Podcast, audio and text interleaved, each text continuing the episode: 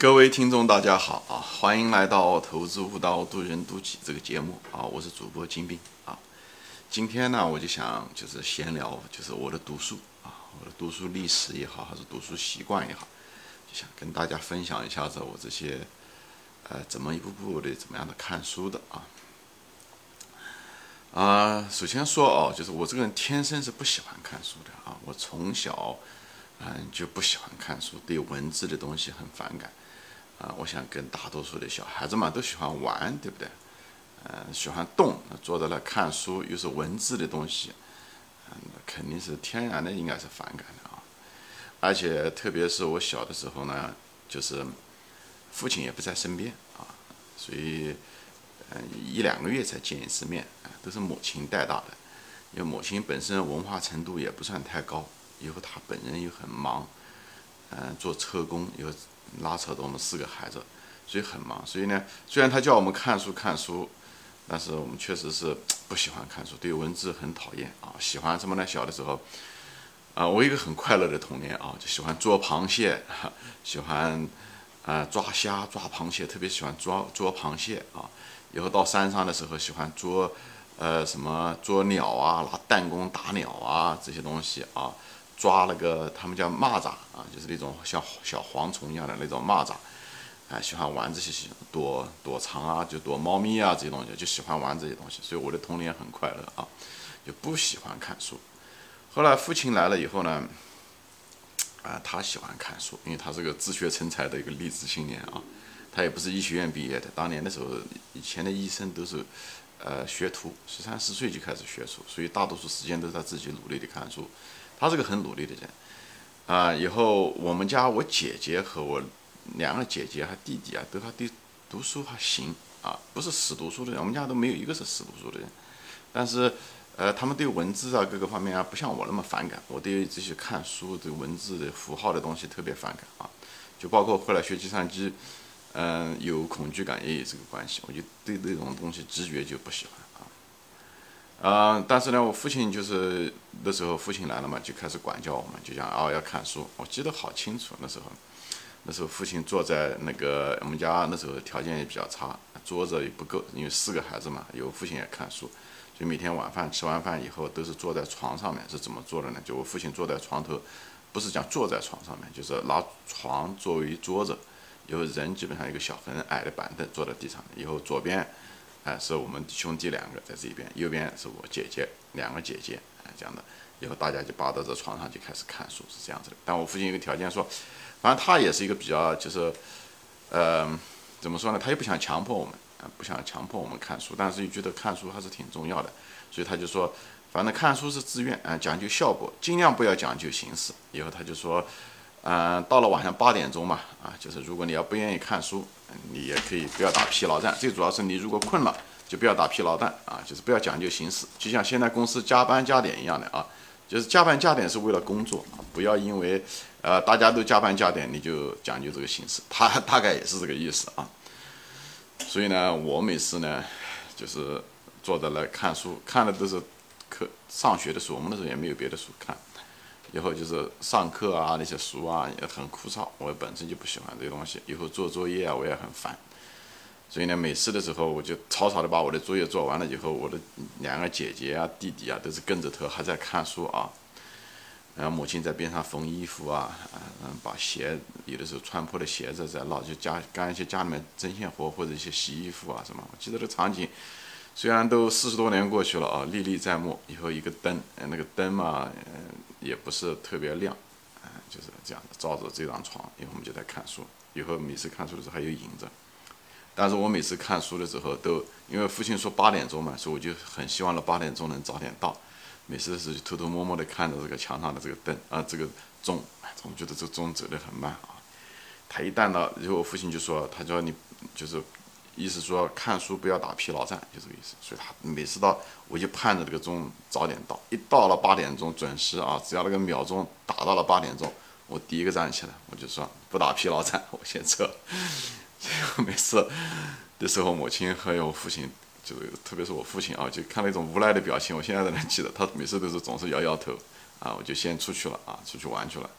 以后我那个两个姐姐和弟弟呢，还在那跟着他在看书。我当时就很困惑，我觉得这书有什么好看的呢？对吧？该懂的东西不都懂了吗？其实我在家里面，我成绩是最差的，不知道什么原因，就是而且考试考的也不怎么样。但是每次看的时候，总觉得什么都懂，但一考试就不行。啊，就是这样的一个习惯，所以我对这个文字啊这些东西啊，就是一直不喜欢。我就给大家分享一下这东西。他总觉得我这个，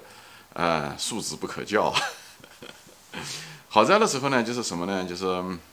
也没有电视啊，也没有电视，也有收音机，但收音机中没有什么东西。那时候《岳飞传》还没有，什么杨家将啊那些东西都没有。我像那个我四五十岁的那些老人可能明白我在说什么啊，所以没电视啊。电视十年以后我们才家才有电视，所以。但是我父亲想激发我们读书，又但是呢，看我们又调皮，不愿意看书，所以他就想了一个什么办法呢？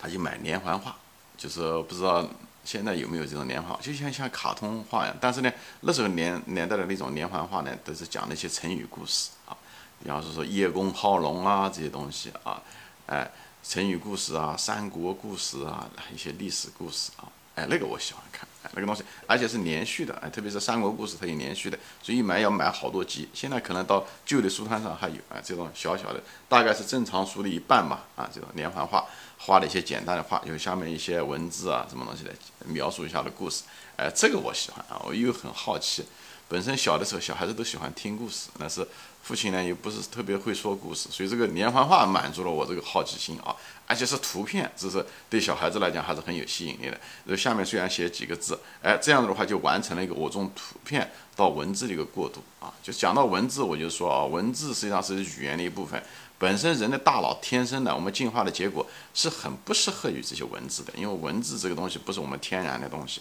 它是文字和符号，所以这个其实造成了一定一定的学习障碍。所以这是当时我父亲就给我们看连环画，确实是满足了我们很多。而且我们家的是条件也不好啊，买连环画其实也不便宜，特别是一买要买很多，哎，但是他一直花钱买，我母亲也没有抱怨过，就是，哎，就像家庭条件差，但是这些书都还给我们看啊，呃。就像现在对吧？图片总比文字好，就像现在视频一样，年轻人喜欢看视频，对不对？音频这总比文字的形式好啊。但是有一点是，不管是文字也好，呃，视频也好，嗯，对吧？就是呃，音频也好，但我觉得最主要的，你还是得思考。这地方我就插边说一下啊，这个节奏，这个呃过程，这个步骤一定不能忘，就是你看了书一定要去思考，别的东西都是形式，对不对？视频也好。哎，对，音频也好，对不对？图片也好，文字也好，你喜欢哪种效果好，哪对你来讲有益，你就用哪一种。但是思考是必须的，这个东西，因为看书也是为了思考，也否则的话，嗯，那看书干什么呢？就是为了娱乐嘛，对不对？所以就是。因为小的时候就是大概就是这样子，我就特别喜欢看一些历史书，可能就跟我父亲给我的这些连环画有关系啊。看历史书，讲白了就是看故事，我管它是历史还是什么，就是看故事。但是历史书看多的时候啊，越来越看深的时候，对不对？他也谈到地理啊，对不对？谈到这些东西，谈到人物啊等等这些东西，所以，呃，这些东西对我的影响很大，所以我对地理各个方面都还不错，地理感，而且对人物，嗯也好。所以呢，你当一个。对不对？历史就是无非就是一个时间点，以后人物在某一个场景或者是地方，哎，这个东西我看多了以后，给我一个什么最大的一个什么感受呢？就是我对这个机会的把握特别敏感，哎，这个东西，呃，机会的把握比较敏感，所以我是个机会主义者，这么讲吧，就是我这个人的这个能力很一般，呃，人的品行也很一般，就是小的时候啊，就是能力一般，就是那智商也很一般，但是，呃。走的还不错的原因，可能就跟我这个对机会的把握不错。我人生的几次大的机会我都把握住了，而且我的判断力还可以。这可能跟我学历史这个东西有关系。就小的时候，很小的时候，就受这方面的熏陶很多啊，熏陶都是，而且是自己看书，自己去思考，自己去想，不管他想的是什么，反正不知道什么原因就掌握了这。而我讲过，人生中最大的能力是选择，选择正确的事情，有在恰当的时间去做了一件事情。哎哎，因为是你自己选择的嘛，所以你也很做事很卖力，所以这个东西我觉得可能是很重要的一件事情啊，就给大家分享一下子。呃，后来初中和高中因为学习的压力，那时候就要高考嘛，准备高考，所以我基本上没怎么看别的书啊，没有什么时间空闲时间看书，所以也没看过啊。那时候父亲也特别说，呃，这些段时间的时候不准看小说啊，这是我们家的规定。你可以买，嗯，要求他们给你买书，但是不准买小说。什么的时候就是琼瑶的言情小说就已经开始了，还有武打小说都开始，所以我们都没有机会看啊。这是就是这我父亲的一个规定的一个东西，就是不准看小说。在高中之前，他高中以后你爱看什么看什么，这是你自己的选择。反正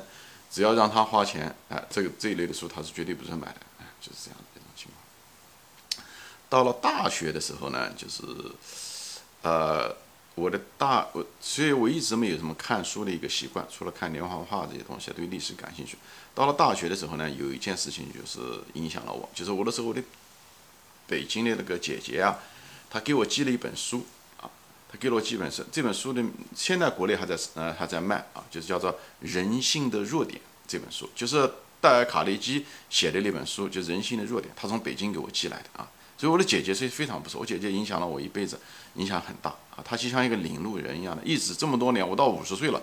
她有的时候还给我启发很多东西啊，呃，很多灵性上的成长啊，都是她启发了我。我两个姐姐啊，在这方面都启发了我。啊，特特别是我那个二姐姐，以后她就，我当时看到了这本书《人性的弱点》，觉得特别吸引我这个标题啊，因为我那时候的时候，高就高中毕业上大学的时候，我就想如何发现人的弱点啊，利用人的弱点，这样子的话可以获得利益啊，比方是说在生意场上的博弈啊，对不对？啊，在官场上啊，那时候人生刚刚开始起步嘛，所以有很多幻想，怎么样总想了解别人的心理怎么样？我想 很多高中生啊。大学生可能都有这方面，那时候的这方面的书籍特别特别少，所以我一看到那个书的标题就特别吸引我，我拿来就看。以后看了，结果是那样，没想到这里面书大量的谈到的是怎么样子看待人生，怎么样子解你的心结，怎么样子去真正的赢得朋友，就是一种通过坦诚的方法迎接朋友。当时我看这些书的时候挺失望的啊，我总觉得。这说的东西跟我想想想要的东西不一样，怎么说人性的弱点嘛？实际上他谈的是人性，是我们自己的弱点，而不是别人的弱点。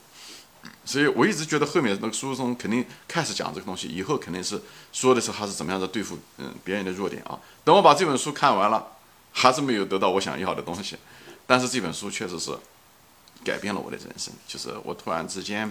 呃，在看这书子的过程中，有意无意的还是接受了他那些观点。啊，就是人生要乐观向上，要坦诚，不要把自己的缺点，嗯，不裹着，嗯，对别人的批评要非常真诚的。他从心理上解了我的心结，他不是玩讲口号。西方的书就有一点这一点好，他就是不是教条的说你该怎么做啊，这个是对的，那个是错的，啊，那种用道德观来说，他都不是这样子的，他都是拿那种为什么你要这样子做。所以这个我这个节目的特色跟这个有关系。可能跟我在美国这么长时间，就是虽然我的初期的教育基本教育是在中国教育的，但是我在大学的时候，就是这本书也是我的第一本读的西方书。在这之前，我看的都是呃中国的那个历史书啊，这些传统的这些书。那时候中国刚刚开始改革开放，也就是八六年的时候，书刚刚开始进来，因为一些意识形态的原因，所以它书西方的书进来的也少，但是已经开始进来了。所以我在。这这种书，而且只有在一种私人办的那种书店才能买到，新华书店都买不到。后来逐渐才开始，新华书店也开始进这种书，所以这种书就是我如饥似渴吧。对我来讲是完全是一个不同的一个新鲜的一个空气。我这是长了十八岁，我从来没有过见过这种思想，因为它会解我的心结。所以我在想，我在看，我在思考。所以那时候的时候，看了很多这方面西方，特别是西方的书，这可能。呃，最后影响了我的人生观吧，价值观吧，啊，最后也可能跟我最后驱使我出国去追求更多的这方面的东西，可能有关系。我在想啊，这人生倒过头来回望这件事情的时候，很可能就是可能就从这本书开始。所以我也看了很多西方的一些什么，嗯，就像网友中提到的什么叔本华啊、尼采啊、沙特啊这些哲学、人生方面的书看了很多，因为这方面启示很多。而中国的那种《论语》啊那些东西，还多多少少。就是还是一种说教，他不说为什么，所以这个东西对我来讲，年轻的我来讲很难接受，因为我们都希望知道为什么嘛。所以就包括教科书，无论是化学或者物理也好，嗯，中文写的这个化学书啊，呃，物理啊，化学，它讲的为什么讲的少，完全是靠你自己悟，就是挺难的。中文讲究悟，但是不讲究真正的解释后面的为什么，这可能是我们的一种文化方式，还是不知道什么，就是更注重说教而不注重解释。嗯，所以我这个节目就是有的时候会说这些东西来解释，我就是用另外一种教育方式。其实天底下有很多种教育方式，西方有这种教育方式，就是，呃，不是讲只是知其然，这些知其所以然。他们用的更多的是知其所以然的方式来告诉你知其然。那像苏联人有一种，他们教为什么苏联人的数学和物理很好呢？他们教的都是一种启发式的。那种对话式的那种讲举例以后启发式的以后动手这种呃呃演示哎这些东西以后呢来说，所以他们在树立虽然那些东西很抽象，但是有些东西都很有启发。所以每个国家对于他呃好的一种教育方式，咱们中国人的教育方式并不是很好啊，我不是讲不是很好吧，很一般啊，只能这么说啊，很一般。所以呃对特别是对少儿教育方面的时候，我是觉得我们有很多东西需要西向西方学。嗯好吧，所以我就回到我这个原来的这个话题，所以我就是看了很多这方面的书以后，就给我的人生开始思考人生，可能也是恰当的时间吧，恰当的地点吧，以后就让我很受益，有看到很多这方面书。虽然，但是现在想起来，这些书的名字啊，什么具体内容我都忘了。有的人问我这个叔本华我怎么看，我都忘了，我只能记住叔本华，好像他跟尼采有一定的关系，哎，如此而已。我别的东西都忘了，哎，也许有些东西可能成了我。知道的一部分嘛，但是具体的他本人的观点这些东西，学术方面的东西我都忘得干干净净。我这人记性不大好，我这人记性不好。像我已经跟他们说过，我看一场电影出来了以后，几个小时以后我会把电影的名字都忘掉。我看一本书看完了以后，哎，我都忘了那本书的名字叫什么，好吧？行，今天就暂时说到这里啊，我们下次再见。我还没说完啊，欢迎转发。